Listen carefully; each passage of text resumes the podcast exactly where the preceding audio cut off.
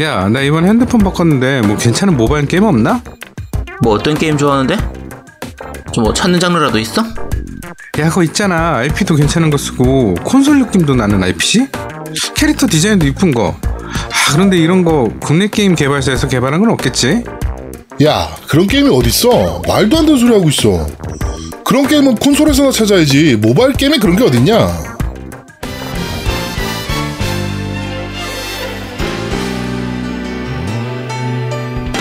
있는데요? 이번에 출시한 사쿠라 대전 벚꽃의 노래가 바로 그런 게임이에요. 사쿠라네. 사쿠라요? 사쿠라 대전 벚꽃의 노래. 요즘 그거 하고 있는데 진짜 재밌어요. 캐릭터도 이쁘고 저 같은 겜알못도 쉽게 게임 배워가면서 하고 있어요. 어, 그거 괜찮네. 예전에 사쿠라대전 재밌게 했는데 바로 다운로드 해봐야겠네. 콘솔 게임 느낌 그대로 콘솔 게임 스토리를 그대로 살려온 사쿠라 대전 벚꽃의 노래. 다양한 캐릭터와 기체를 활용해 다양한 전략을 즐길 수 있습니다. 사쿠라 대전 벚꽃의 노래. 지금 바로 다운로드 받으세요. 아이폰과 안드로이드에서 모두 다운받을 수 있습니다. 사쿠라 대전 벚꽃의 노래. 에이 재밌을 거예요.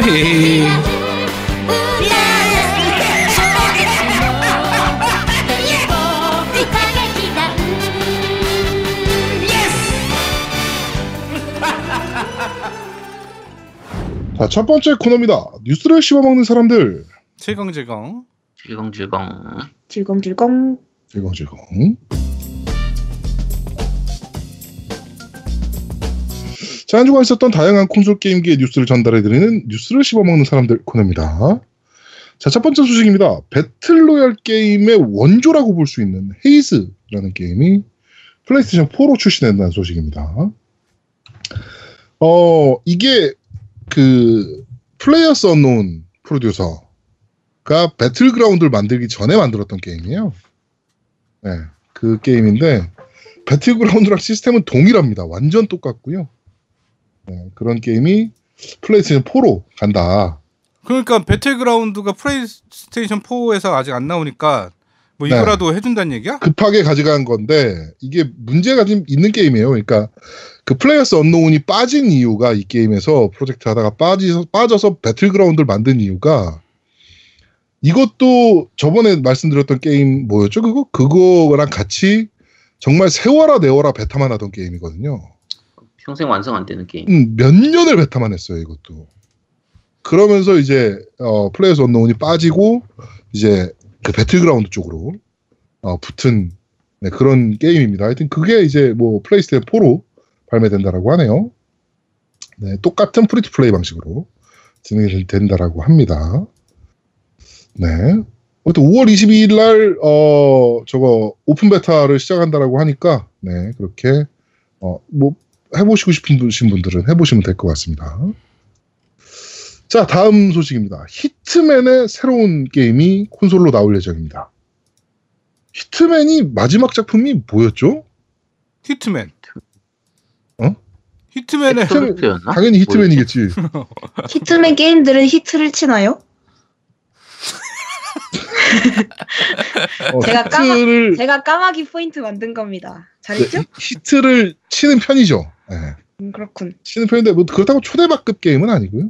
네, 하여튼 어, 새로운 게임이 나오는데 어, 히트맨 스나이퍼라고 나오는 것 같습니다. 이번 작품은 음. 네. 아이오 인터랙티브에서 역시 개발을 하고 있고요. 네, 스나 히트맨 스나이퍼 어쌔신이라는 거네요. 네, 스나이퍼 어쌔신. 저는 개인적으로 히트맨은 그렇게 재밌게 못 해본 것 같아서. 나도. 네. 근데 해외는 되게 유명하더라고. 많이들 하더라고. 음. 그렇죠? 영화로도 제작되잖아요, 히트맨이. 네. 그 저기 대머리 아저씨. 어, 박거리. 대머리 아저씨라 그러면 안 돼. 왜? 민두노총이 가만두지 않아 너를. 민두 넣죠. 어? 네. 민두노총이 너를 가만두지 않아. 음, 그렇군요. 가뜩이나 지금 유명한 게임들 주인공들은 다 대머리여가지고 난린데 그렇죠. 가도부어도 그렇고요. 크레토스도 대머리고 음. 항아리 게임도 대머리고 지금 네. 크레토스가 신을 죽이고 저주를 받아서 항아리에 들어가서 항아리 게임을 하고 있는 거 얘기까지 들리고 있는 한국에 네, 아, 그렇습니다. 민두노총이 널 가만두지 않아. 그렇군요. 네. 자, 다음 소식입니다. 콜 오브 듀티 신작 블랙옵스 4에 대한 루머들이 계속 터져나오고 있는데요. 이번 소식은 좀 노우미가 어? 라고 생각하실 소식입니다. 블랙옵스 4의 multiplay가 오버워치랑 굉장히 유사하다고, 유사하다고 합니다. 어? 이걸 어떻게 만들겠다는 거지? 그러니까요. 저도 좀 의문이 들긴 합니다. 어, 뭐, 뭘, 뭘, 뭘 어떻게 만들겠다는? 오버워치랑 비슷하다는 게 뭔 소리야? 뭔 소리야? 콜 오브 시즌 시즌제인 기본적으로? 리얼한 계열인데. 그러니까 네. 시, 시즌제 하는 거야 시즌제? 어? 시즌제는 뭐 들어갈 가능성이 높고요. 뭐 하여튼 되게 이상한 것들이 들어가나 봐요. killstreak도 없어진다는 얘긴데 그러면 오버워치처럼 간다 그러면 그렇지 killstreak 없어지겠지. 네, 오버워치 killstreak 있으면 안 되죠 오버워치 음. 스타일이면 그치. 음. 그냥 궁이 차이 되는 거니까. 음. 궁이 차서 필살기 쓰는 걸로 가야지. 네네네. 뭐 배틀로얄 모드도 들어간다고 얘기하고 하니까 네네네. 뭐 루머니까 아직 확정되진 아니, 않았는데. 근데 이 바닥 루머는 루머가 아니어서 음. 아씨 네 그렇습니다. 자 다음 소식입니다. 우리 아제트가 똥꼬가 움찔할 만한 소식인데요. 말이 말이 뭐- 왜 똥꼬가 움찔하는 게 왜? 야 이런 걸로 움찔 안 해. 왜요? 아, 진짜? 아제트님 변비예요? 치질. 왜 왜 똥꼬가 움찔하지? 네. 한두 개도 네? 아니고 이런 걸로 움찔 안 합니다. 너 게임으로 멘탈 터진다 그러지 않았잖아요. 멘탈 그치. 터지는 사람 아니라 그랬잖아요. 그럼요. 어, 졸라 뻔뻔해. 씨. 네. SNK 40주년을 기념해가지고 네오지오 미니 콘솔이 나온다는 루머입니다. 네. 네. 요즘 미니가 유행이라. 네오지오 게임기는 사실 우리 초등 중학교 때 거의 갓 게임기였잖아요. 너무 비싼 게임기라. 저 부유층의 전유물이었죠. 네. 팩도 막 몇십만 원씩 하고. 네. 팩 하나가. 저도 네오지오는 없었어요. 와, 진짜요? 네, 저 네오지오는 못 사고 나중에 아. 뒤에 네오지오 CD가 있었거든요. 네네네. 그걸로 그것도 나오고 바로는 못 사고 네.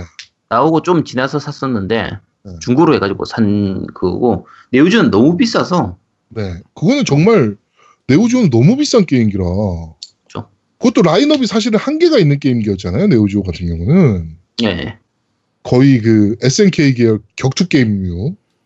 아니요 그 아케이드 게임도 많이 있었는데 네. 그러니까 이제 MVS 기판이었죠. 그러니까 네오지오 MVS. 네. 예, 그러니까 그 오락실에서 썼던 그 기판을 그대로 쓸 수가 있었기 때문에 네네네. 그 당시 가장 큰 장점은 오락실용 게임을 그대로, 그대로 집에서. 할수 있다.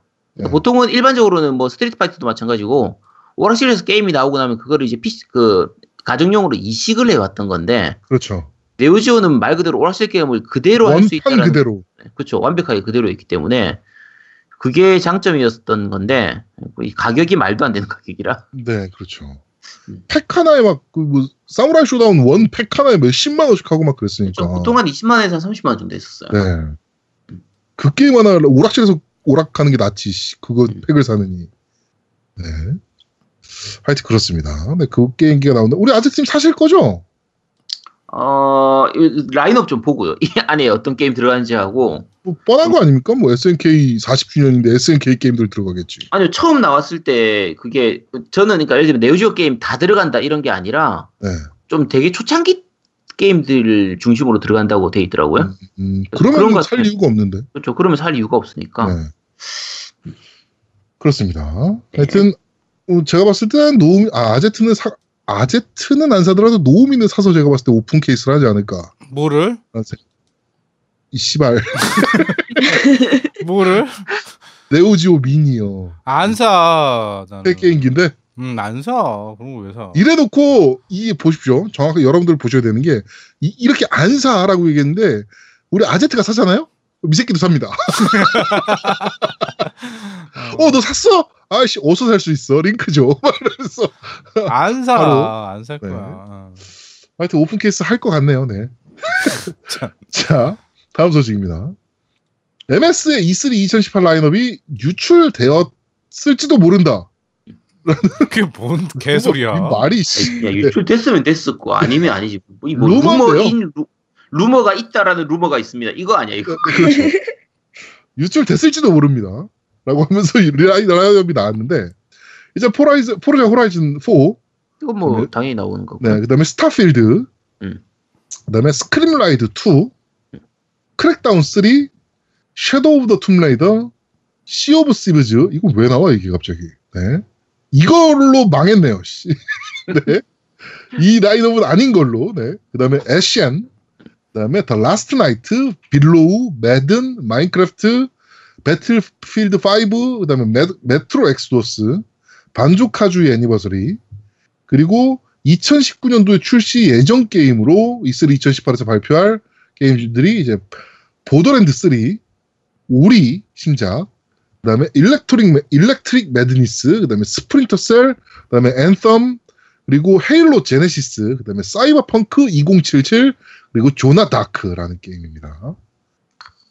이, 이 MS 라인업에서 발표를 한다는 것은 사실 MS가 뭐 마케팅을 독점한다든지 아니면 뭐 DLC를 독점한다든지 아니면은 뭐, 뭐 이런 류의 게임들인 거죠. 좀 기간 독점일 수도 네, 있고. 기간 독점을 한다든지. 그런데 바로 이어서 보더랜드 3 제작사의 프로듀서가 보더랜드 3는 아닌데? 라고 얘기를 했습니다. 그래서 이 라인업은 똥인 걸로, 네. 그냥 보시면, 재미로 보시면 될 것 같습니다. 어차피 어느 정도 알려져 있었던 그 게임들 내용이라서 그렇죠. 네. 뭐 딱히 대단한 것도 없습니다. 네. Halo Genesis가 어떨지. 이게 만약에 진짜라면, 이, 이 루머대로라면 reboot예요 음. 어, 네. Halo에 대한 reboot 게임이라. 아씨. 머리 아플 것 같은데. 네. 뭐, 지금까지 들어온 Halo 설정만 해도 꼬여일 대로 꼬여 있는데 그렇지. 그걸 다시, 다시- 다시, reboot하면 또 꼬여, 네. 더 꼬여. 아씨, 안해 안해. 네. 하여튼 그렇습니다. 이거 출시하면 저희가 또 Halo 저희 또 저희 방송에 그 Halo 노예 있지 않습니까? 네. 네. 그분을 불러다가 또 Halo에 대한 얘기를 나눠보도록 하죠. 자 다음 소식입니다. 아까 말씀드린 라인업 중에 하나 있는 게임인데요. 사이버펑크 2077. 이게 그 레드, CD 프로젝트 레드에서 개발하고 있는 게임이잖아요. 네. 그게 예상보다 빨리 출시될 수도 있다라는 소문입니다. MS가 마케팅을 추진한다라는 얘기가 있어요. 네, 그래가지고 어 빨리 지금 발매될 수 있다라는 얘기가 계속 나오고 있네요. 이거는 사실 이 CD Projekt Red 게임은 뭐 무조건 해야 되는 게임 아닙니까, 사실? 저 지금은 거의 뭐 위쳐 3 하나로 그냥 다 그러니까. 갈아엎었기 때문에 어, 갓겜 개발사 됐기 때문에. 네. 네. 하여튼 좀 지켜보도록 하죠. 자, 다음 소식입니다. Battlegrounds 소식인데요. 플레이스테이션 4 버전에 대해서 아직은 계획 없다라고. 네, 브랜든 그린 씨, crea, creator죠. 네, 브랜든 네. 그린 씨가 답변을 했습니다. 네. 아, 이, 얘네 지금 만들 여력이 안 돼요. 음. 네, 지금 액박 버전 하기에도 벅차 죽는데 애들이. 네, 전혀 플스4 버전까지 만들 수 있는 여력이 안 됩니다. 네. 자, 그리고 우리 노우미 님이 굉장히 좋아할 만한 소식인데요. 그게 다 내가 네. 좋아하는 소식이래. 음. 용자 넵튠 정식 제목이 공개됐습니다. 아 싫어 나 이제 용사 넵튠 넵튠 이제 싫어. 용사, 용사 넵튠 세계여 우주여 괄목하라 얼티밋 RPG 선언이라는 게임입니다. 뭐야 이뭐뭐 잡종이요? 요 얼티밋 뭐야. RPG 선언까지가 다 제목이에요. 네. 선언까지가 제목이에요. 그러니까 용사 넵튠 부제가 세계여 우주여 괄목하라 얼티밋 RPG 선언. 이게 우와. 제목이에요. 근데 재밌는 게 본가 작품 아니래요. 네, 아. 서양 회사에서 외주하고 있는 게임이랍니다. 네. 아티산 스튜디오라네요. 이거는. 여기는 중단이 없대요. 아티산은 대박 아니면 쪽박이래요. 몰라 관심도 없어요. 음. 아왜 넵튠에 이렇게 관심이 떨어진 거야 너는? 아 몰라. 어, 으씨 울고 먹기를 적당히 해야지 무슨 그치. 네. 맨날 울고 먹어. 씨. 응? 그래서 진상공사 8편 샀잖아 근데. 어. 근데 진상 야, 팔패는 울고 그것만큼 먹는 게 울고 먹는 게임이 어딨냐? 야, 진상 팔패는 울고 먹는 거 아니야. 얼마나 새로운 시도를 많이 했는데. 망해서 그렇지. 네. 어뭐 그렇다네. 어 네. 자 다음 소식입니다.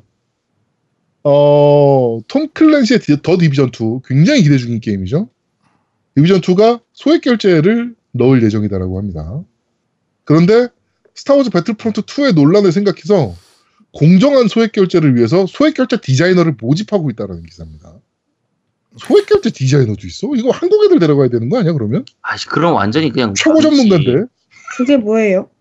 디자인. 그 그러니까 소액 결제를 만들어내는 그러니까 어떻게 할 것인가. 그러니까 예를 들어서 지금 뭐 모바일 게임을 하나 한다라고 하면 그 모바일 게임에 이 결제를 어떤 식으로 구성을 할지 3만 원짜리 사면 뭘 주고 5만 원짜리 사면 뭘 주고 이런 걸 구성하는 사람들 얘기해요. 이게 사실은 굉장히 돈을 많이 받아야 되는 사람들이에요. 이게 비즈니스 모델 디렉터라 그러는데 비즈니스 모델 디렉터들이 정말 어려운 일 하고 있는 거거든요. 사람들을 꼬셔야 되는 일이니까. 음. 야, 요거 질러봐라고 살살살살 꼬셔야 되는 역할들을 하는 사람들이라 네, 이거는 정말 대단한 사람들입니다. 회사 입장에서는 정말 중요한 일을 하는 거고 유저들 입장에서는 정말 욕먹는 일을 하는. 사람들이죠. 네, 그래가지고 중국에서 만들어낸 것들이 이제 VIP 시스템. 음. 네. 결제를 하면 할수록 이제 VIP 게이지가 올라가서 VIP 1, VIP 2 하면서 계속 이제 보상을 다른 걸 받는 그렇죠. 게임 내에서도 이런 것들도 비즈니스 디렉터들이 만든 거거든요. 비즈니스 모델 디렉터들이 음, 월정액 네, 월정액류 음. 모바일 게임의 최초로 만들어냈던 월정액류 뭐 이런 것들도 그렇죠. 다 비즈니스 모델 디렉터들이 만드는 거라 네 하여튼 모집하고 있다네요. 네 한국 애들 데려가면 진짜 좆되는 건데 이 게임은 아, 그거 안 해. 네. 자, 그리고, 어, 이번엔 영화 소식인데요. The Division 영화 감독으로 Deadpool 2의 어, 감독 데이비드 리치가 참여한다라고 합니다. 네. 음. 저는 제가 이번에 그 Marvel Universe 마지막 영화, 아, 마지막 영화가 아니고 최근 영화인 그 Infinity War. Infinity War, 네. Avengers Infinity War 보고 왔잖아요. 음, 스포 하시면 안 됩니다. 네, 스폰 안할 거고. 아, 나 스포 당했는데. 아, 벌써? 까먹었다. 아니, 내가 스포 당해서 완전 화났었거든요, 아침에. 근데 네. 까먹었어요. 아니, 그건 까먹을 수가 없는데 스포를 당했으면 그건 아, 나 중요한 게. 아니에요. 그럼 까먹었다면. 아, 너무 화나가지고 막 진짜 씩씩댔더니 까먹었어. 와. 내 뇌는 역시 어떡해. 축하드립니다. 네. 네. 근데 저는 개인적으로 어, 너무 재밌게 보긴 했는데 Infinity War를 점수 주라면 90점? 네, 이 정도 제가 받을 줄 수 있을 것 같은데 어 저는 오히려 제일 기대 중인 작품은 데드풀 2입니다. 네.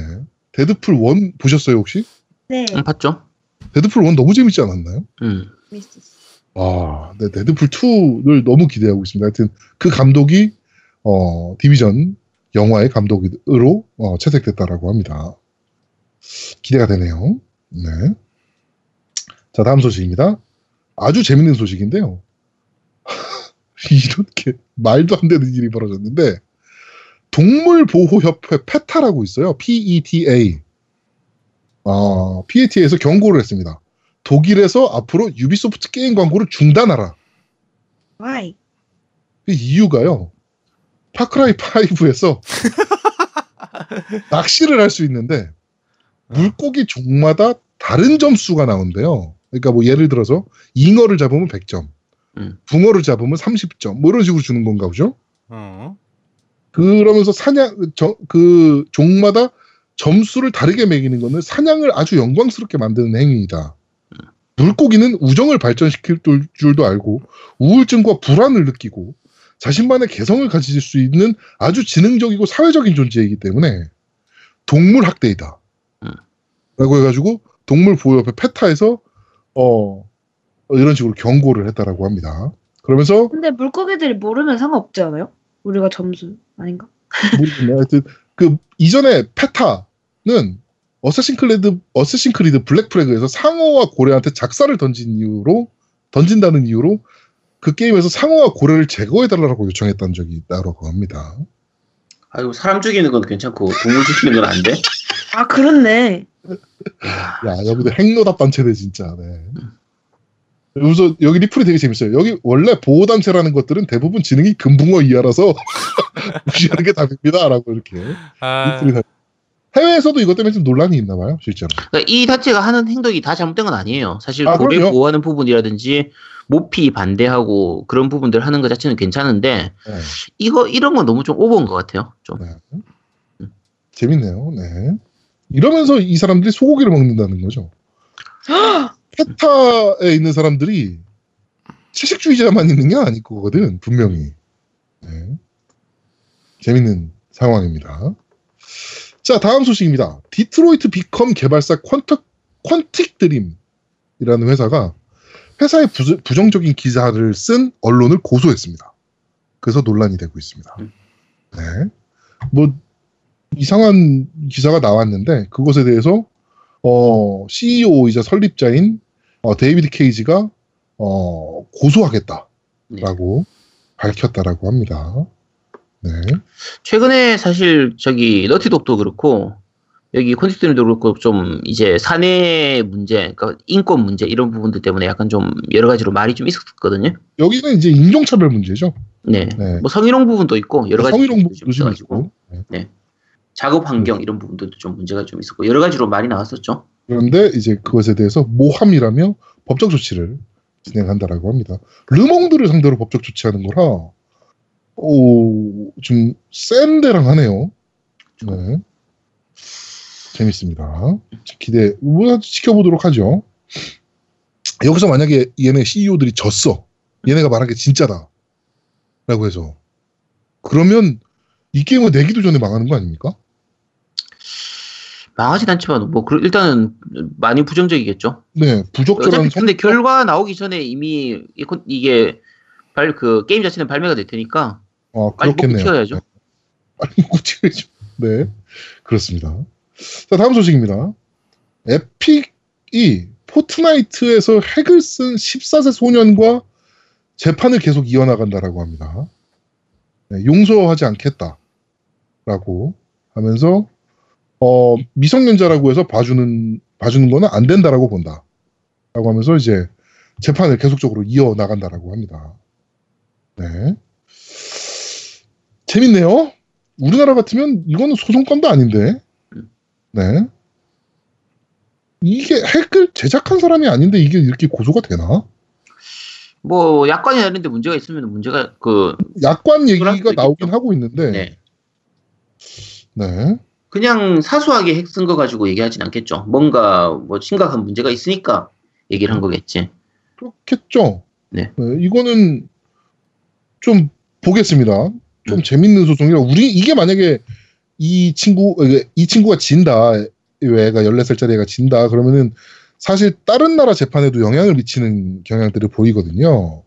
타국 설- 어, 판례가 있는가 이런 것들도 보니까 우리나라에 판례가 없는 때에는 어 요거는 좀 지켜볼 필요가 좀 있습니다. 핵 좀 쓰지 맙시다 게임하면서 아유 씨. 에휴. 핵들을 쓰고 지랄병들이야.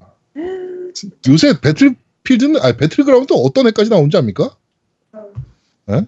지금 어떤 거? 어벤져스 핵까지 나왔어요. 그게 뭐예요? 유저들이 날아다니는 애들도 있고요. 그 다음에 앤트맨이라고 앤트맨 핵이라고 진짜 조그맣게 변해요. 우와. 개미처럼 변해가지고 뛰어댕겨요 사람들이. 뭐 그런 애들도 있고요. 난립니다 배틀그라운드도 핵 때문에. 핵 좀 쓰지 맙시다. 네. 자, 다음 소식입니다. 몬스터 헌터 월드에 대한 소식인데요. 몬스터 헌터 월드 스트리트 파이터 5 2탄 콜라보레이션이 5월 4일부터 시작된다라고 합니다. 여성 캐릭터인 사쿠라의 모습으로 어, 바뀌는 원세트 방어구가 제작이 가능한 뭐 이렇게 어, 콜라보 이벤트를 한다라고 하네요. 리오레이아 아종 토벌 퀘스트 챌린지인데 우리 아제트는 혼자 못 잡지 않습니까? 어차피 이제 몬헌 끊은 지 한 한 달 넘었어요. 어, 이거 이거 나오면 해야죠. 아 이거 뭐, 그, 뭐, 할 수도 있고. 아 근데 나 저번 나온 것도 안 했는데 나는 류도. 아, 류 안 했어요? 안 했어요. 뭐할 음. 이유가. 류는 했거든요. 방어구 쓰레기입니다. 음. 요즘 딴 게임 할 게 많아가지고. 맞아. 그러니까요. 음. 아, 자 개인적으로 엄청나게 기대 중인 타이틀 섀도우 오브, 섀도우 오브 툼레이더가 발표가 됐습니다. 그래가지고 영상까지 나왔죠. 네, The End of the Beginning이라는 영상까지 나왔고 이번에는 마야 문명이 컨셉. 아 마야 문명. 아, 네. 네. 좋아하는- 라라 크로프트의 또 모험을 음. 네, 이렇게 만들고 있다라고 합니다. 그래가지고 공개가 영상까지 공개가 됐습니다. 2018년 9월 14일 날 출시할 예정입니다. 음, 나는 마야 문명이나 잉카 문명이 제일 재밌더라. 그게 되게 흥미 있죠, 사실. 그렇지. 음. 근데 또 문명 중에 그게 제일 유명하지 않습니까? 마야, 잉카, 아즈텍 그세개 아닙니까, 사실? 아제트? 아제트 그- 문명도 있어? Wow. 아즈텍. 네. 아 거기서 따온 거니 너? 설마? 야, 설마. 네. 네. 그렇습니다. 아저씨 가제트잖아요. 그럼 난 가제트에서 나왔다니까? 얘기했잖아. 발- 난 이미 밝혔는데 뭘. 가제트. 네. 나와라 만능 팔. 네. 자, 다음 소식입니다. 닌텐도의 사장이 변경됐습니다.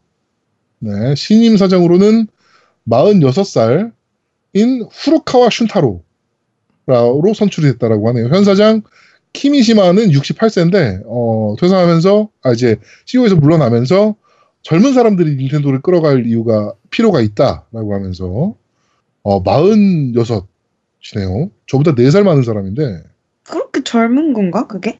엄청 젊은. 거죠 CEO인데 음. 회사를 전체적으로 이끌고 나가는 사람인데 46이면은 굉장히 젊은 거죠. 어. 네. 94년도에 닌텐도에 입사했고요. 2012년도에 포켓몬 컴퍼니의 외부 이사. 뭐 이렇게 해서 쭉 닌텐도 이사까지 겪고 글로벌 마케팅 부서 총괄까지 한 다음에 바로 CEO로 어, 올라온 케이스입니다. 멋있다. 네. 야, 입사가 94년도니까 94년도에 입사했으니까 이게 몇 년 만에 닌- 사장으로 올라가는 겁니까? 빠르네요. 네.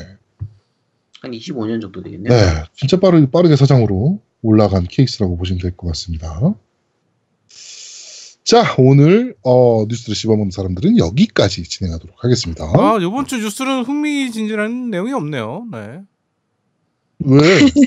왜? 아제트 똥꼬녕이 움찔움찔하는 네오지오 미니 루머도 있었고, 안 한다니까.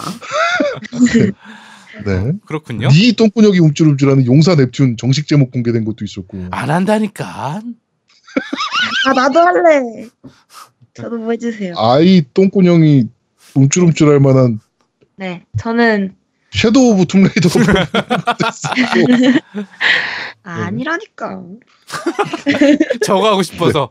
안, 아니라니까. 저거 하고 네, 싶어. 하여튼 여기까지 진행하도록 하겠습니다. 네. 음. 자, 두 번째 코너입니다.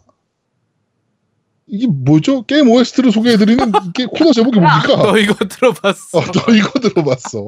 대본에 빼놨네. 네. 제목을 빠졌네? 네.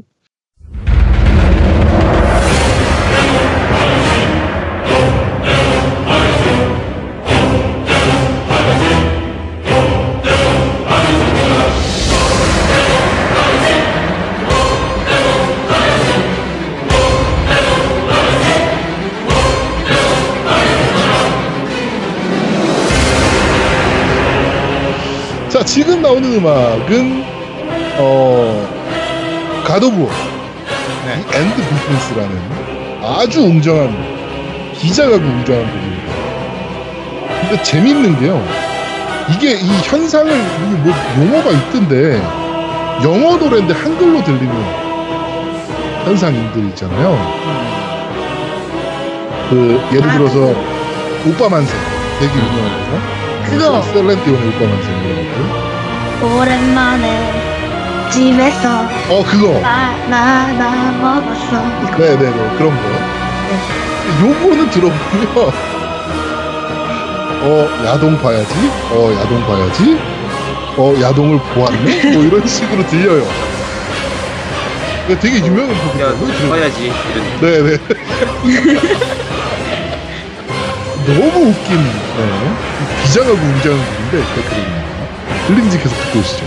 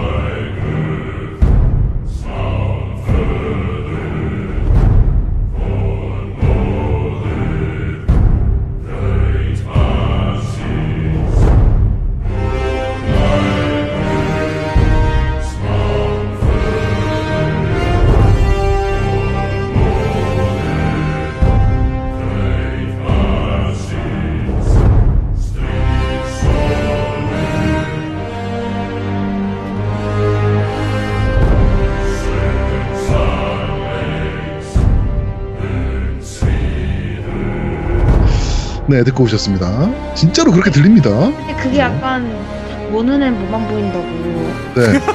그런 원리일 수도 있어요. 아니에요. 아니에요? 이게 실제로 그런 그 현상을 뭘로 정의하는 단어가 있더라고요. 아까 제가 찾아봤었는데 까먹었어. 하여튼 아 이건 누가 들어도 그렇게 들려요 진짜. 네. 이 들으시는 분들 깜짝 놀라, 오, 지- 진짜네 이러고 깜짝 놀라셨을 거예요. 그 이런 이런 거를 이용해서 개그로도 써먹는 경우들이 있었잖아요. 응 예전에 많이 네. 했었죠. 네. 되게 재밌 재밌는 어, 소재입니다 것들. 네. 자 지금 나오는 곡은 2번 가도부어의 OST 첫 번째 곡입니다. 첫 번째 그 방금 들었던 그러니까 이 전에 들었던 거는 굉장히 웅장한 곡인데 지금 들어보면 비장한 곡이에요. 그렇죠. 진짜 비장 비장미가 아주 터지는 곡이죠. 그러니까 아빠가 중, 중이병 아들을 데리고 비장하게 여행을 떠난다는 네. 네. 스토리이기 때문에 어 비장하죠. 아 진짜요? 음, 맞아요. 네, 중이병 아들을 데리고 아들이 중이병이거든요. 중이병이 불치병이기 때문에 불치병 아들을 데리고 그걸 치료하기 위해서 진짜 온갖 곳을 다 돌아다니는 그 아빠의 구성애. 모습을 보여주는 거기 때문에 정말 비장합니다. 그러니까 가지 마. 뭐 뛰지 마, 막 이러면 뛰고. 아, 아, 이 스포하면 안 되는데, 아, 죄송했네. 스포를 해버렸네. 네, 죄송합니다. 가지마 이러면 가고. 아니, 스포를 자꾸 스포하면 안 된다니까. 자, 오늘 가도부 오늘 얘기를 하겠지만, 가도부를 스포를 최대한 안 할 겁니다. 네. 하여튼 가도부 OST의 어, God of War라는 곡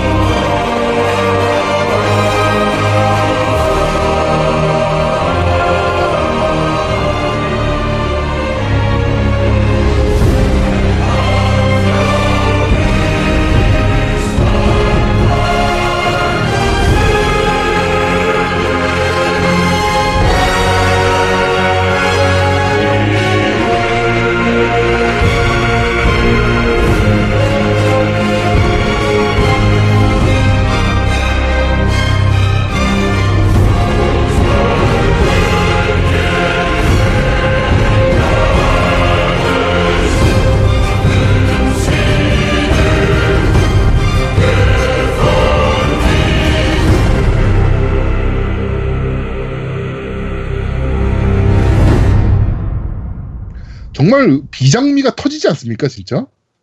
음. 아, 네. 너무 좋은 곡이더라고. 그쵸. 이게 OST만 따로 듣는데 곡이 너무 좋아가지고. 이 게임하고도 정말 잘 어울러지고, 네. 그래서 정말 잘, 말 그대로, 저는 이런 노래를 정말 좋아하거든요. 노래 자체가 좋은 것도 좋은데, 네. 이 노래만 들어도 그 게임 전체가 딱 이렇게 생각나는, 아, 머릿속에 딱 그려지는. 네, 너무 잘 어울려지는 이런 노래들이 정말 좋죠. 네.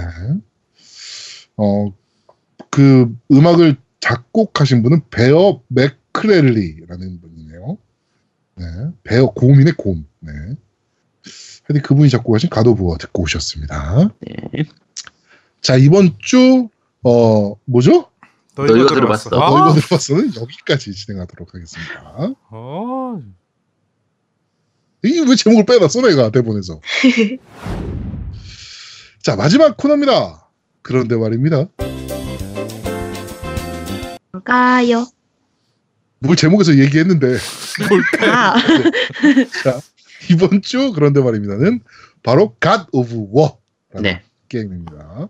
특이하게 God of 4가 아니고 God of War입니다, 그냥. 그죠. 이번 편은 그렇죠. 네.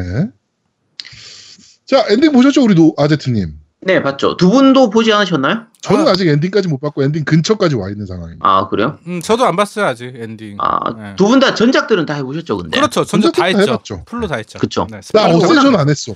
다 아, 했어. 어센션, 뭐, Ascension 안 해도 돼. Ascension 안 Ascension 해도 안 되고. 어차피 God of War 같은 경우에는 워낙 명작이라서 대부분 방송 들으시는 분들도 거의 다 하셨을 거라고 생각을 하는데 사실 플레이스테이션을 사야 되는 이유 중에 하나죠. 그쵸. 네. 그러니까 플스2 하면은 대표적으로 떠오르는 게임 하면은 거의 God of War는 들어가니까. 네, 그래서, 어, God of War 같은 경우에 사실 이제 내용을 얘기하려고 하면 스토리를 스- 스포하지 않을 수가 없어요, 사실. 그렇죠. 근데 이게 어떻게 보면 그리스 신화를 바탕으로 하는 거기 때문에 어차피 그리스 시- 신화 자체가 다 스포거든요. 그렇죠. 그래서- 거기에 나오는 신들 얘기였으니까. 네. 그래서 전작 얘기 그러니까 스토리도 어느 정도 좀 얘기를 하도록 할게요. 오늘 그냥 마음 편하게 얘기를 좀 하도록 하고 대신에 이번 본편 그러니까 God of War 4라고 말하기도 애매하고 그냥 God of War라고 말하기도 애매한데 이번 방송에서는 편의상 4탄이라고 할게요. 4라고 할게요. 자, 일단 그 God of War 시작부터 좀 얘기를 할게요. 그 처음 God of War가 나온 건 이제 2005년도에 플스2로 처음 나왔고요. 네. 처음 나왔을 때는 아무래도 이게 닌자 가이덴이나 Devil May Cry를 영향을 좀 받은 느낌이었어요. 좀 그렇죠. 스타일리시한 액션으로 이렇게 시작해서 요게 스토리도 꽤 괜찮은 편이고 액션이 정말 시원시원해가지고 잔인하기도 잔인했고요. 그쵸 잔인하고 재밌는 게 이제 주인공인 이 크레이토스의 성격 자체가 좀 잔인해요. 그렇죠. 그러니까 그 북, 지난번에 소개했던 북두의권의 켄시로 같은 경우에는 이제 보통 악당한테는 굉장히 잔인하게 대하지만 NPC들한테는 좀 잘해주거든요. 그러니까 평범한 사람들한테는 잘해주거든요. 네. 근데 크레이토스는 NPC도 자기한테 도움 안 되면 그냥 죽여버리죠. 그렇죠. 그러니까. 죽게 놔두는 경우도 많고.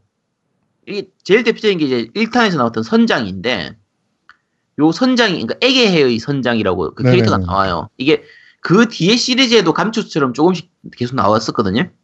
근데 중간에 장면 중에 하나가 이제 히드라한테 잡아먹힐 때였나? 어쨌든 이 선장이 벼랑 끝에서 매달려 있을 때 이 선장이 열쇠를 갖고 있었단 말이에요.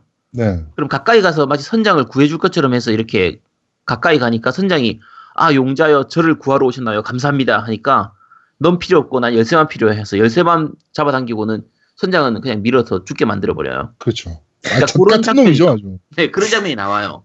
그러니까 여러 가지 부분에서 되게 잔인한데 그 잔인한 부분 때문에 결국은 신까지 죽이게 되는 좀 그런 그쵸. 부분들이라 요 캐릭터성이 굉장히 잘 잡혀 있는 편이에요. 그런 부분들이 그리스 신화에 나오는 신들을 다 죽이잖아요. 그쵸 거의 다 네. 죽여버리죠. 그래가지고 동심 파괴 게임이라고 얘기도 좀 들었었고 음 그런 얘기. 우리나라에서는 약간 그 올림푸스 신화나 뭐 이런 것들에 대해서는 그 어렸을 때 읽는 동화에 네. 나오는 것들이라 사실은 그렇죠. 애들이 네. 보는 만화 이런 걸로도 많이 네, 제우스나 뭐 네.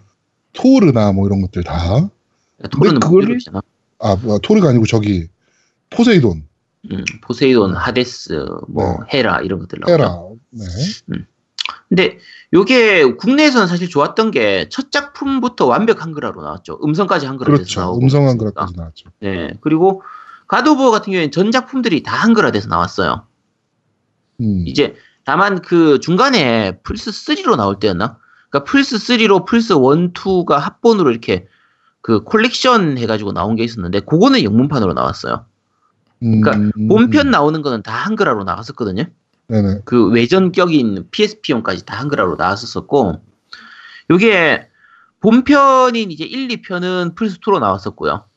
3편은 플스3로 나왔었고, 그 다음에 뭐 이제 remaster나 이렇게 나온 거는 제외할게요. 제외하고, 외전에 해당되는 게 PSP로 나왔던 이제 Chain of, of Olympus하고 Ghost of Sparta.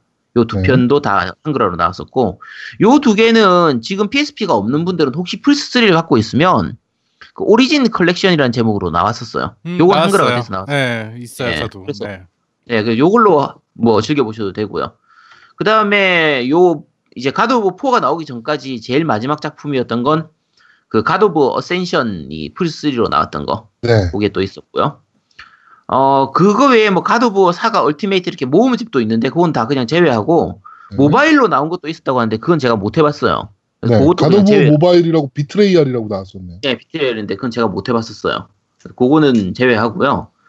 뭐 이제 전체 스토리를 제가 한 줄로 요약해 드릴게요. 스폰데 이게 그 그리스의 신들이 크레이토스를 이용해 먹으려고 했는데 크레이토스가 열받아가지고 그리스 신들을 다 죽여버리고 끝. 요게 요 전체 스토리 다예요. 그렇죠. 요게 God of War 전체 시리즈 전체. 요 이번 편 전까지 네. 예, 답니다. 스포 이미 다 했어요. 어, 올림푸스 요, 신화는 다 죽여요. 그쵸. 요렇게 개인적으로 포세이돈이 가장 불쌍하게 죽죠. 아, 아니, 다, 다 불쌍해. 불쌍해. 포세이돈이 제일 불쌍해 근데 어, 두 눈이 파여서 죽잖아. 어, 그거 말고도 죽인 애들 꽤 있었던 것 같은데. 많이 죽였죠. 그 발 잘려서 했던 네. 그 헤르메스. 네, 헤르메스. 네. 근데 나는- 그렇고. 어우 발 잘리는 것보다는 눈이 파여가지고 죽잖아. 어차피 다 죽, 죽으면 다 끝이야, 어차피. 그렇긴 한데. 오. 자, 어쨌든 요거 혹시나 안 해보신 분들을 위해서 그러니까 지금 플스 4를 사서 콘솔로 처음 사가지고 전작들을 하나도 안 해보신 분들 혹시 있을까봐 이번 God of War 4를 위해서 알아둬야 될 스토리 기본적인 것만 좀 말씀을 드릴게요. 네. 근데 요게 그 이제 아까 말씀드린 것처럼 그리스 신화를 기본으로 했기 때문에 그리스 신화하고 좀 섞여 있기도 하고 그리스 신화하고 다른 내용도 좀 같이 섞여 있어요. 그러니까 그냥 대강만 좀 말씀드릴게요. 어 처음 그리스 신화 아는 분들은 좀 아실 텐데 그 그리스 신화 내용이 그 철권에서 나오는 그 미시마 가문을 능가하는 콩가루 집안이에요. 얘들이 원조 콩가루예요. 원조 콩가루. 네. 그러니까 자 제일 처음 시작이 이제 대지의 여신 가이아 일단 거인족이에요 티탄족인데 네, 티탄족. 그러니까 네 게임 내에서 그 티탄족이 나오는 게 다 거인족이에요 타이탄족인데 대지의 여신 가이아가 제일 처음 있었고요 요 가이아에서 이제 분신이 돼가지고 하늘의 신 우라누스가 나와요 네. 그러니까 이 재밌는 게 기독교에서는 남자인 아담을 먼저 만들고 거기서 갈비뼈 떼가지고 이브를 만들잖아요 네. 그리스 신화는 반대예요. 여신인 가이아가 먼저고 여기서 이제 빠져나와가지고 우라누스가 빠져나오거든요. 네. 그리고 우라누스의 아들, 그러니까 데- 가이아하고 우라누스의 아들이 되는 셈인데 아들이 크라, 크로노스예요. 네. 근데 크로노스가 이 아버지인 우라누스를 거세시켜 버리고 왕자에서 몰아낸 다음에 자기가 왕이 돼요. 왜 거세를 시켜? 아니, 그러니까 그게 그러니까. 아빠가 어 정치를 개떡같이 한다고 생각하니까 하여튼 음. 폭정일 발생하니까 아들이 그거를 이제 어머님 어머니가 부탁했나 그래 그래서 아들이 어머니가 도와줬죠. 어머니가 도와줘서 그렇죠. 그 아빠를 죽이는 네 음. 그렇게 되는 그러니까 거죠. 죽이기만 하지. 이 너무 씨를 많이 뿌리니까 더 이상 씨 네. 못 뿌리게 하려고 그런, 그런 건지. 음. 자, 어쨌든 크로노스가 이제 우라누스를 몰아내고 자기가 왕이 돼요. 네. 여기까지는 다 티탄족이에요. 거인족이고 네네네. 크로노스가 이제 제우스를 낳게 되는데 크로노스의 와이프 중에서 인간이 있어요. 레아라고 하는 인간이 있는데 네. 얘가 자식을 낳을 때마다 크로노스가 다 잡아먹어 버려요. 음. 그게 그게 왜냐면 어, 예언이 있었죠.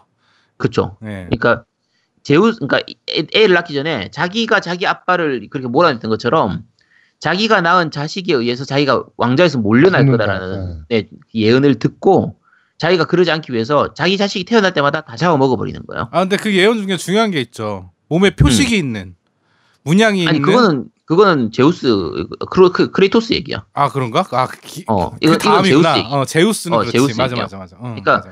제우스가 이제 그렇게 했는데 제우스의 어머니인 레아가 제우스 대신에 자- 제우스를 살리기 위해서 바위를 이불보에 감싸가지고 크로노스한테 주고 크로노스는 그게 악인 줄 알고 잡아먹어 버리는 거예요. 그래서 네. 삼켜버리는 거예요.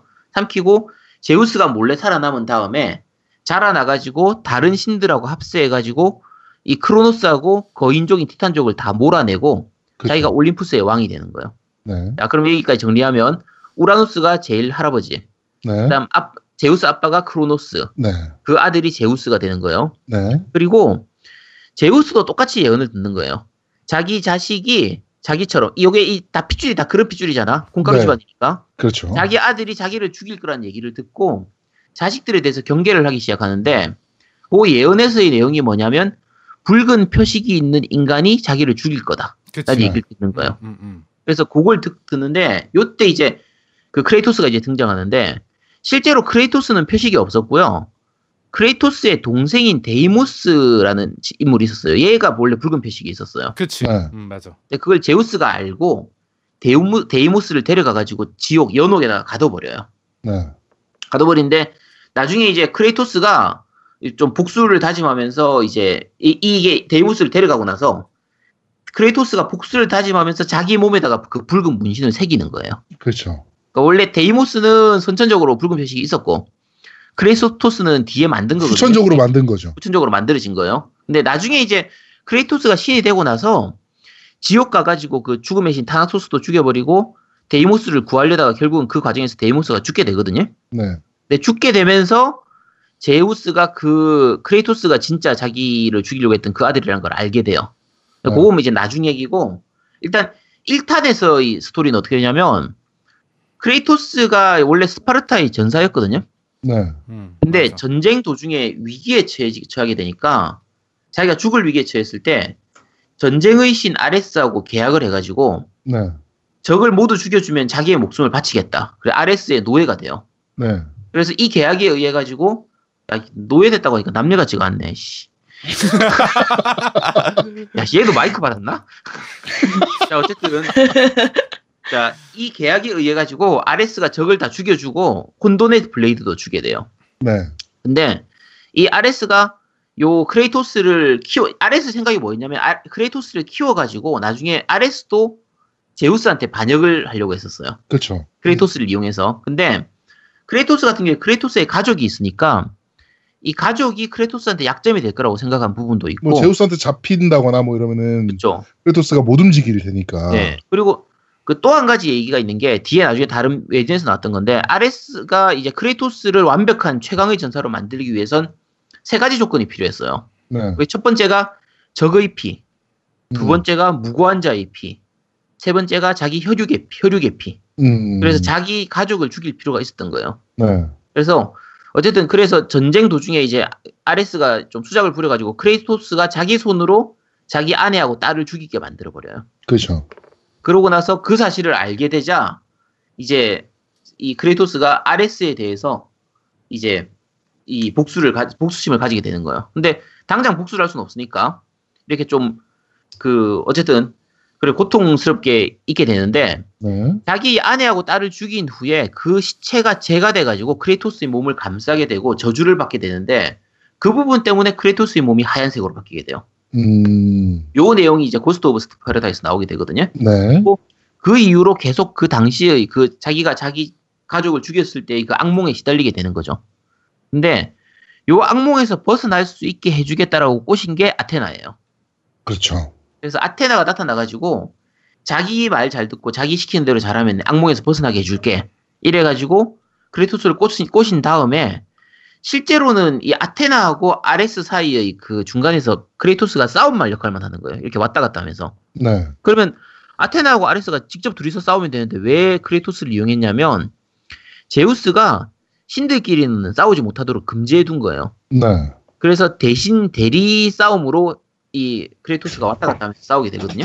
그러면서 온갖 시다발이 다 하면서 요 사이에 끼어가지고 이런 신 죽이고 저런 신 죽이고 하다가 나중에 결국은 이제 아레스를 죽이게 돼요. 네. 요 부분은 이제 아레스가 제우스에 대해서 반란을 시도하려고 했었기 때문에 그거를 이제 아테나가 알고 크레이토스한테 신들의 힘을 빌려주거든요. 요게 중요해요. 음. 빌려줘요.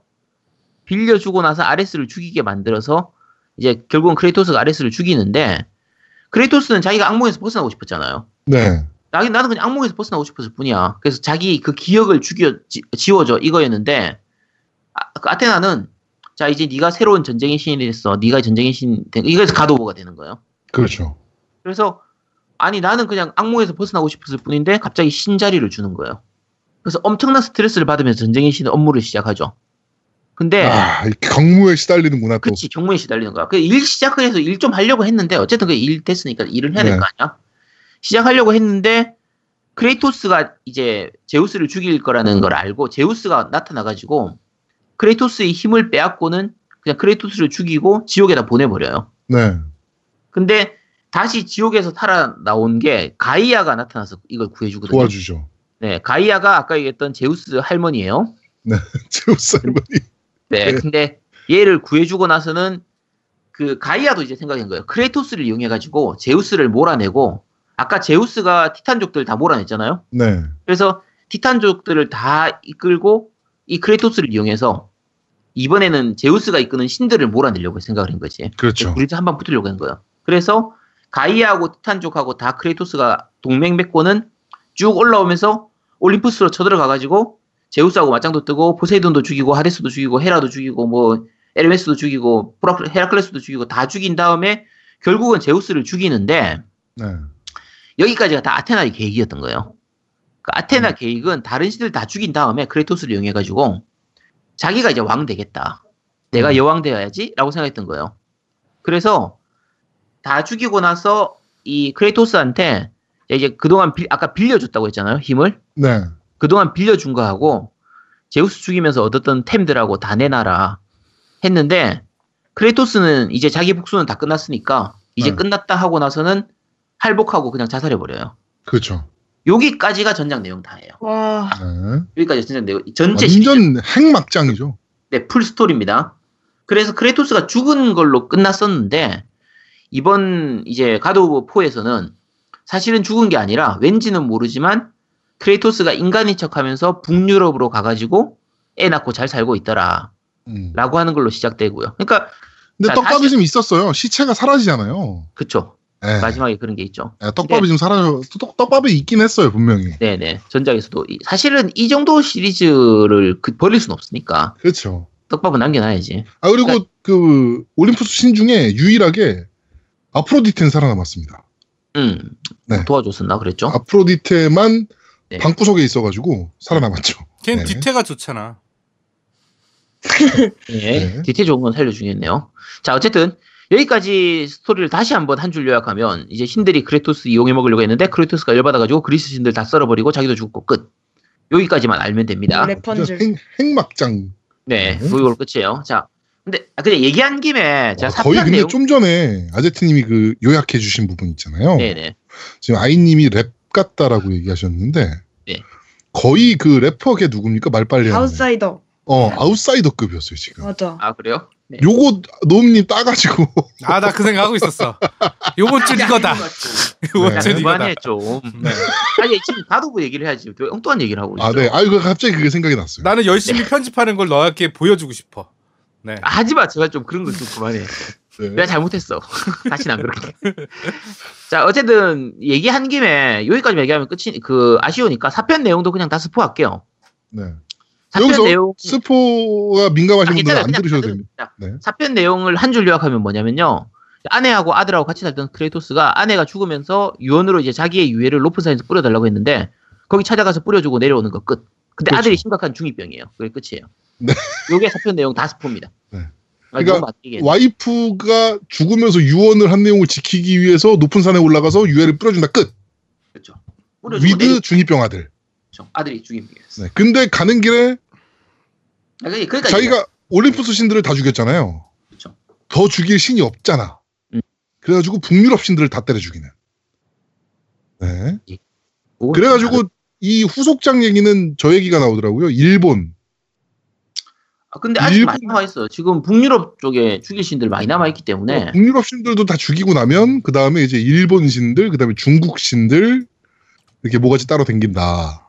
요 끝 부분에 남아 있는 그 스포가 사실 좀 많이 남아 있어요. 네. 그러니까 이게 스- 그 그러니까 떡밥이 떡밥 뿌려놓은 게 한 5편, 6편 정도 분량까지 다 지금 스포가 그러니까 이 떡밥이 뿌려놓은 상태라 네. 그거 떡밥 해소하려면은 좀 걸릴 겁니다.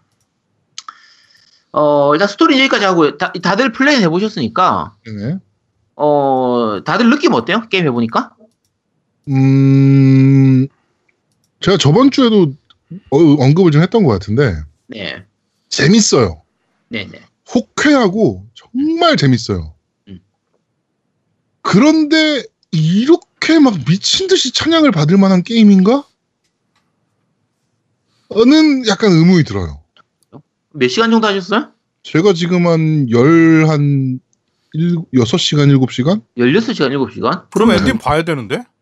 그럼 거의 아, 아니, 제가 저거 서브퀘를 지금 많이 하고 있어서, 음, 네, 뭐, 차, 뭐 찾으러 가고 뭐 이런 것도 좀 계속 하고 있어가지고, 저 일단 근데 이게 단점이 사실 많진 않은 게 타격감도 굉장히 좋은 편이고 뭐 그래픽은 말할 필요가 없고 아, 타, 아, 타격감 쩔어요, 진짜. 그렇죠 이거보다 그래서- 좋은 게임이 있나 싶을 정도로 타격감은 진짜 쩔어요. 그렇죠 음악성도 괜찮고 게임성도 좋고 다 좋은데 이게 굳이 따지자고 하면 이게 God of War가 맞나 싶은 느낌이 드는 게 느낌상 이제 전작까지 그런 액션 부분보다는 좀 Uncharted나 Last of Us처럼 스토리 진행 방식 같은 그런 것도 좀 나오고 그쵸.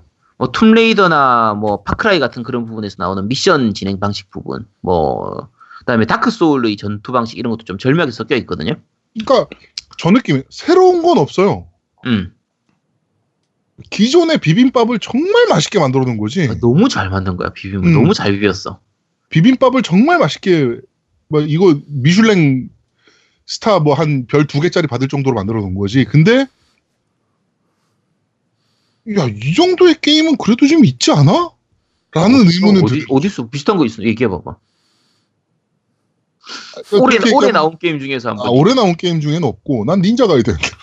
에이 닌자 가이드보다는 홀랐지. 아, 일단 일단은 아, 나- 개인 나는 개인적으로 이 게임 하면서 난 그 아까 아제트가 얘기했지만 이게 갓 오브 워가 맞나라는 그런 그 게임의 정체성 원래 가지고 있던 고유의 게임의 느낌이 아니라는 느낌 음. 이게 좀 가장 컸고요. 그다음에 너무 진지해 게임 자체의 흐름이나 이런 것들이 예전에 굉장히 유머스러운 것도 많았고 막 재밌는 것도 많았고 막 반전도 있었고 이런 것들이 많았는데 이번에는 솔직히 그런 것들이 없는 것 같아요. 그래서 좀 음, 아쉽고 엔딩에 핵, 핵반전 하나, 하나 있어요. 저도 이제 아는 후배가 전화 오더니 형 가도보 했어 그래가지고 어 지금 여- 열심히 하고 있어 그러니까 뭐뭐는 뭐뭐다 이러면서 이 개새끼가 스포를 확 하고서 전화를 끊는 거야.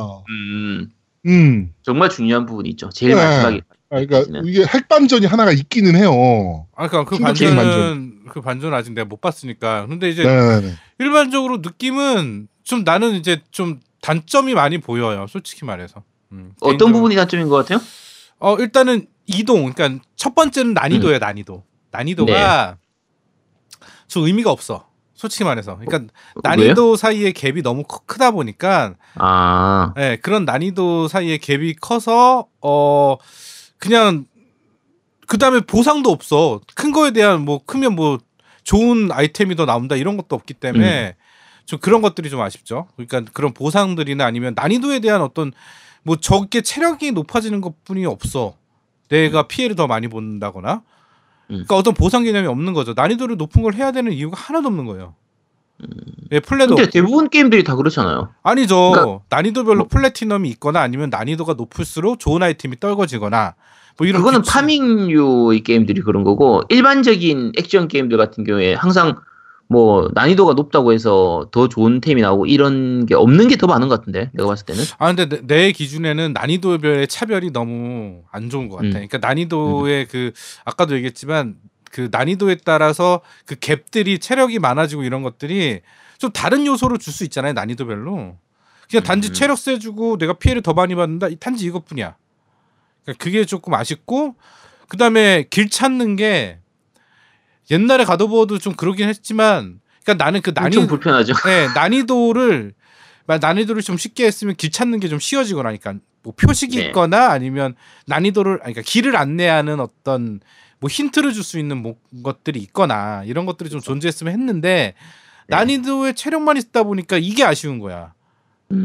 아 이런 부분을 아까- 난이도로 좀 소화하면 어떨까라는 생각이 좀 들었거든요. 음. 네. 지금 그 노미님 얘기했던 게 길 찾는 부분에서는 이게 내비 시스템이 정말 엉망이에요. 맞아. 맵이 의미가 없어. 그러니까 지도가 어떠냐면 굉장히 이제 저축적의 그 지도 지도라서 지도가 말 그대로 세계 지도 펼쳐놓고 서울에 있는 어느 집 찾아가라. 이 수준이라고 보면 돼요. 그렇죠. 그러니까 우리나라 전도 딱 놔두고 나서 야 서울에 몇 번지 어디 가봐. 이런 느낌으로 거의 그려져 있는 수준이고 위에 화살표 같은 걸로 해서 내비가 이렇게 가야 될 길이 그려져 있는 보여주긴 하는데 그게 좀 알아보기가 힘들어요. 여러 가지로. 그래서 헤매기 딱 좋은 형태라 조금 답답한 부분도 있고요. 어 그게 이게 사실 전체 연출 연출상 그 끊어지는 부분이 없거든요 그렇죠. 연출 자체가? 음, 음, 음, 음. 쭉 이어져요 완전히 그냥 오- 뭐라고 하지 원컷이라고 하나 원테이크라고 롱테이크, 롱테이크. 롱테이크, 어, 그때는 그런 식으로 해서 쭉 이어지는데, 이걸 하다 보니까, 이제 여러 가지로 쓸데없는 이동들이 좀 생겼어요. 그러니까 그러니까- 저는 이제 가장 강점은 롱테이크라고 봐요. 이 게임에. 네네. 몰입감을 카메라가-. 커- 카메라가 너무 편해요. 일단. 그렇죠. 예. 전투를 함에 있어서도 카메라가 막 카메라가 불편해가지고 막 힘들거나 사실 이런 류의 액션 게임들이 카메라가 진짜 지랄 같잖아요. 그렇죠. 근데 카, 그, 그걸 롱테이크로 만들어 버리다 보니까 그걸 되게 물 흐르는 듯한 되게 편안하게 카메라 시, 워크가 따라가니까 게임이 되게 좋기는 해요. 쭉 이어지긴 어. 쭉 이어지는 느낌도 계속 들고. 음. 그게 단점이 되는 부분이 중간에 빠른 이동을 하거나 예를 들면 어떤 이제 quest가 끝나고 나서 다시 바로 뭐 본진으로 보내주면 좋은데 네. 본진까지 다시 돌아가야 되는 돌아가야 생긴다든지. 거. 예, 네. 그런 게 약간 불편한 부분도 있긴 한데 네. 그런 부분들 사이에서 이제 대사를 가지고 좀 처리를 한다거나 예, 스토리의 중요한 부분을 이제 서로 얘기를 하는 이런 식으로. 그러니까 이게 게임하다 보면 중간에 아들하고 농담 따먹기 계속해요. 중간에 얻게 되는 동료 같은 그게 있는데 요게 같이 다니면서 계속 끊임없이 얘기를 하거든요. 네. 정말 귀가 아플 정도로 얘기하고 잡담처럼 얘기하면서 근데 그 얘기 속에 이 게임의 스토리들이 다 숨어 있어요. 배경 부분들도 다 설, 그렇죠. 설명 을 다 해주고 하는데 듣다 보면 이제 짜증이 나서 너왜 이래 말이 많아? 설명충 둘이 앉혀놓고 하니까 아제트 둘이야? 아, 그, 나보다 더해. 아, 내가 이거 게임하면서 아 내가 말을 좀 적게 해야겠구나 생각을 했다니까. 저는 가장 큰 단점은 저거예요. 그러니까 노가다를 너무 강제해놨어요. 그러니까 음, 어 내가 갔다 온 곳인데 예. 퍼즐을 지금은 못 풀어. 나중에 뭘 아. 얻어서 풀어야 돼. 네, 그럼 결국에는 그것도 얻은 다음에 또 여기 다시 와야 되거든. 그렇죠. 예, 그런 식으로 좀 노가다를 강제해 놓은 시스템들이 좀 있어요. 그쵸. 그 부분에서 약간 아쉬운 게 아, 그게 좀 짜증 나더라고 개인적으로.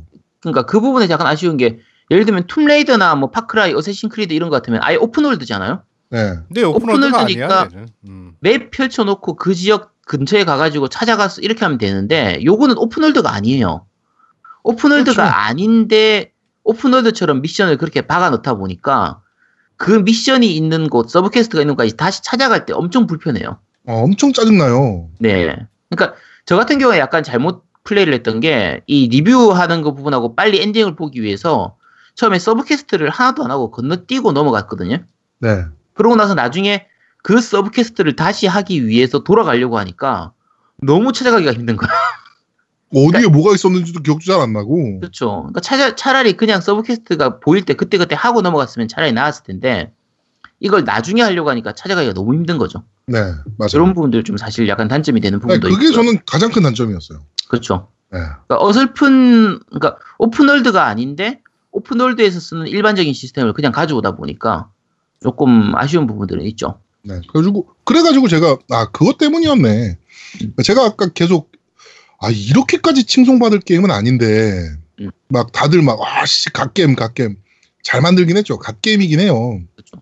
그런데 막 그치, 이렇게, 가시 뭐, 나오니까 같은 어, 뭐 하나, 그, 뭐, 야, 이런 거는 좀 별로지 않아라고 얘기하기가 무서운 게임 있잖아요. 음. 그 반응들이. 단- 단점들은 꽤 있긴 해요.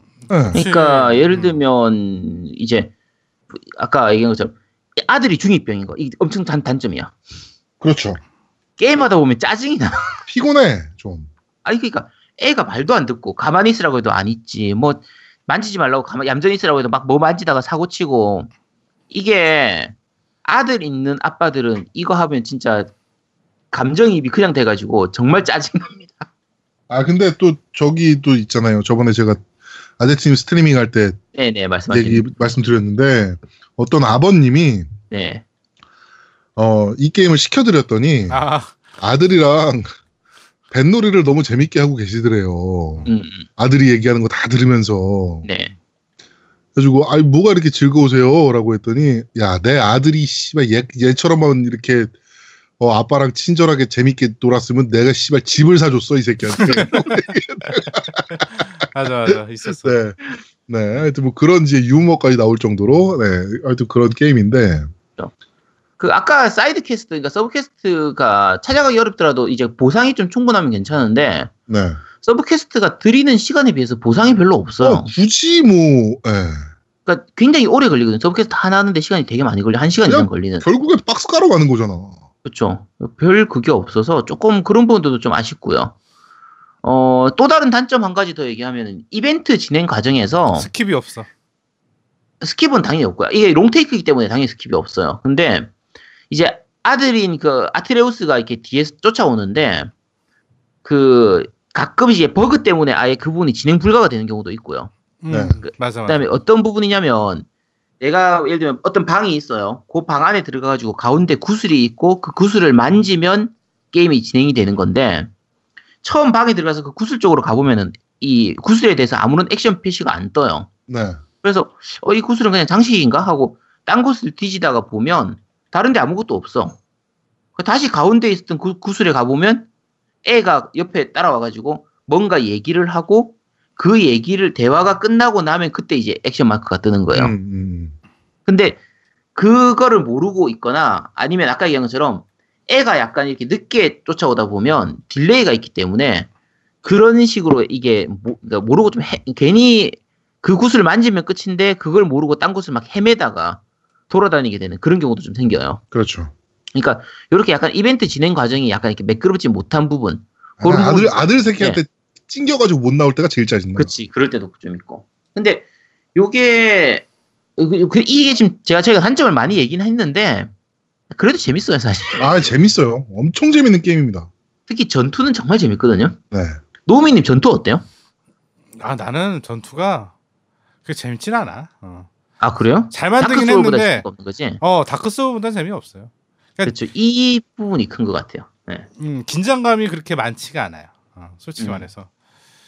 그러니까 긴장감이 많지는 않죠 확실히. 음. 왜냐면은 사실은 크레이토스가 skill은 엄청나게 많아요. 나중에 되면 지금 그렇죠. 스킬 찍어서 skill은 되게 많아지는데 사실 큰 적이 나왔을 때 약간 사이즈가 좀 있는 적이 음. 나왔을 때 내가 할 수 있는 거는 사실은 그런 skill들 쓰는 것보다 멀리서 도끼 던지는 게 가장 좋거든.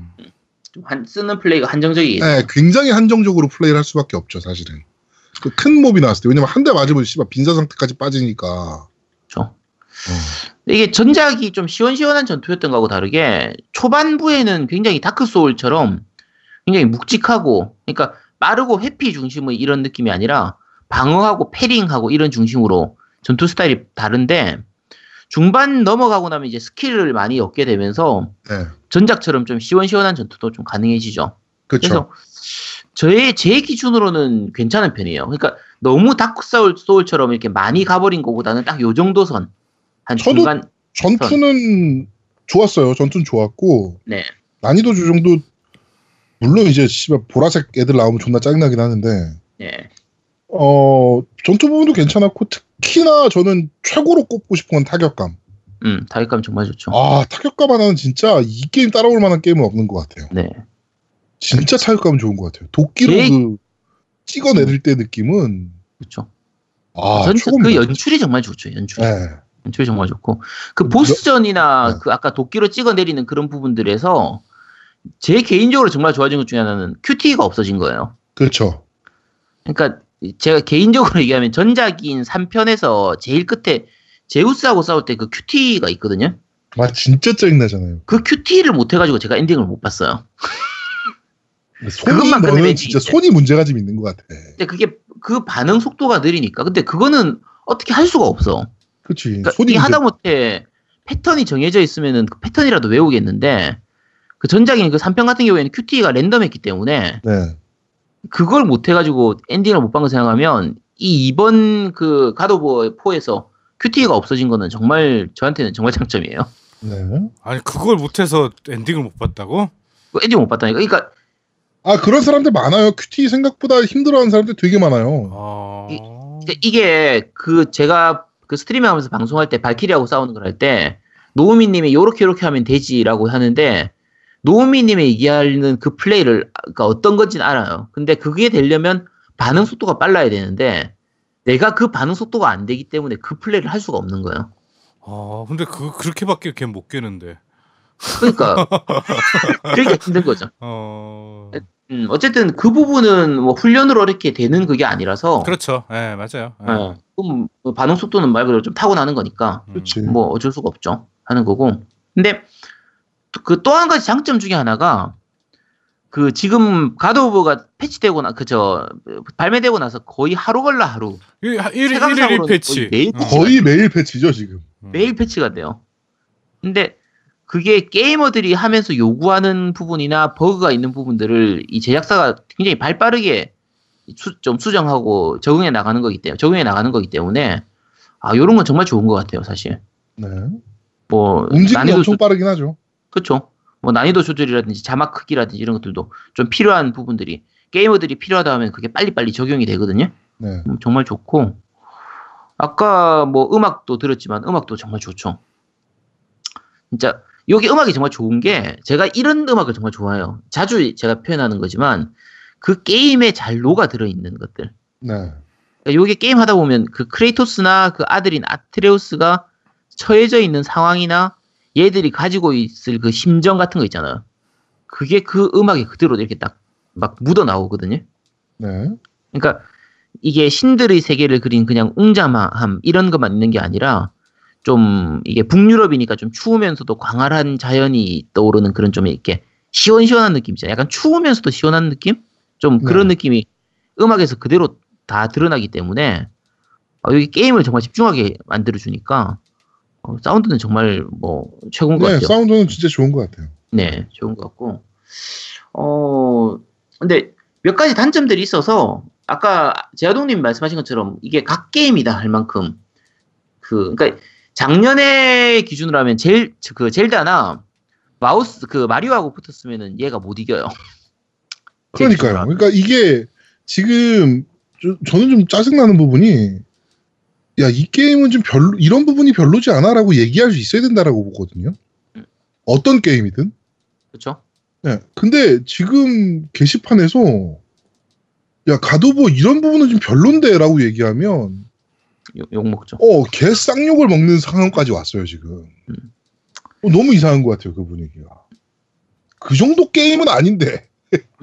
냉정하게 보면, 아까 말씀드린 것처럼, 그러니까 올해 나온 게임 중에서 최고냐? 맞아요, 최고예요. 네, 제 최고예요. 기준으로. 제 나온 게임들 기준으로는. 네, 몬헌보다 낫거든요. 네. 그러니까 요거하고 대등하게 얘기할 수 있을 만한 게 몬헌 정도고 몬헌 외에는 없어요. 네. 근데 앞으로 나올 게임으로 따, 따지면 Red Dead Redemption하고 스파이더맨 그쵸. 남아 있으니까 그런 부분 감안하면 어 얘가 고티 고티 후보는 확실히 고티 후보예요. 근데 얘가 뭐 고티 뭐 이미 끝났다 뭐 이렇게 얘기하시는 분들도 있는데 그런 건 아니죠. 저는 아닐 거라고 봐요. 네. 네. 그러니까 작년에 젤다나 마리오를 했을 때 느꼈던 느낌만큼을 못 주거든요. 네. 그래서 뭐 젤다는 그냥 하는 순간 야 이거 고티네 끝났네 뭐 이 느낌이었으니까 그렇죠. 어 어쨌든 그래도 충분히 명작이니까 아 잘 만들었어요. 게임 네. 좋아요, 진짜. 풀포가 있는데 이걸 안 산다. 뭐 말이 안 되는 거죠. 그렇죠. 이번에 그 판매량 발표된 거 보니까 스위치가 1,700만 대인가? 이렇게 약간 넘게 팔렸더라고요. 네. 젤다 팔린 게 거의 한 900만 개 가까이 팔렸어요. 그러니까 거의 팔린 거죠. 스위치 가지고 있는 사람의 반 정도는 물론 이제 위유용으로 팔린 것도 있긴 한데 스위치 가지고 있는 사람들의 거의 절반 정도는 젤다를 산 셈이에요. 네. 그런데 요 God of War 같은 경우에도 뭐 그 젤다만큼은 아니라도 플포를 가지고 있는데 젤 그 God of War를 안 살 이유는 없는 거의 그 정도 명작은 되는 것 같아요. 네, 충분히 맞아요. 괜찮은 작품입니다. 네. 그러니까 야 나 플포 살 건데 친구들이 만약에 야 나 플포 살 건데 무슨 게임 사야 돼? 라고 물어보면 어 당연히 가도부어 해야지. 예, 라는. 얘기는 어어 얘기는 할 수 있을 만한 게임. 그건 그쵸. 맞아요. 네. 뭐 일단 그렇습니다. 뭐 어, 가도버 괜찮은 작품 같아요. 만약에 제아종님이 점수 준다면 몇 점 정도 줄 것 같아요? 저는 막 100점 막 이런 건 아니고 당연히 아니고요. 음. 저는 한 90, 한 2점, 3점 이 정도. 92점? 네. 노우미님은 몇 점 줄 것 같아요? 나는 95점. 음. 아, 95점. 음. 저 같은 경우에는 한 92점인데 이게 아들이 아니라 딸이었으면 97점인데 아들이라서 92점입니다. 아, 이 5점 감점이에요. 그게 아우 진짜 이, 이 게임 해보신 분들은 이게 무슨 말인지 알 거예요. 그러니까 중이병 아, 아, 들 새끼는 얼마나 아우 아 중이병이 치료가 안 되더라고. 아 아우. 중간에 죽을 위기에 처했다가 다시 살아나도 그래도 치료가 안 되더라고. 더해 이 새끼가 그때부터. 그렇지. 아 대신에 막판에 가면 좀 철들긴 합니다. 좀 늦게 철이 들어요. 근데 네. 거의 게임 전체가 20시간 제가 엔딩 보는데 대략 20시간쯤 걸렸거든요.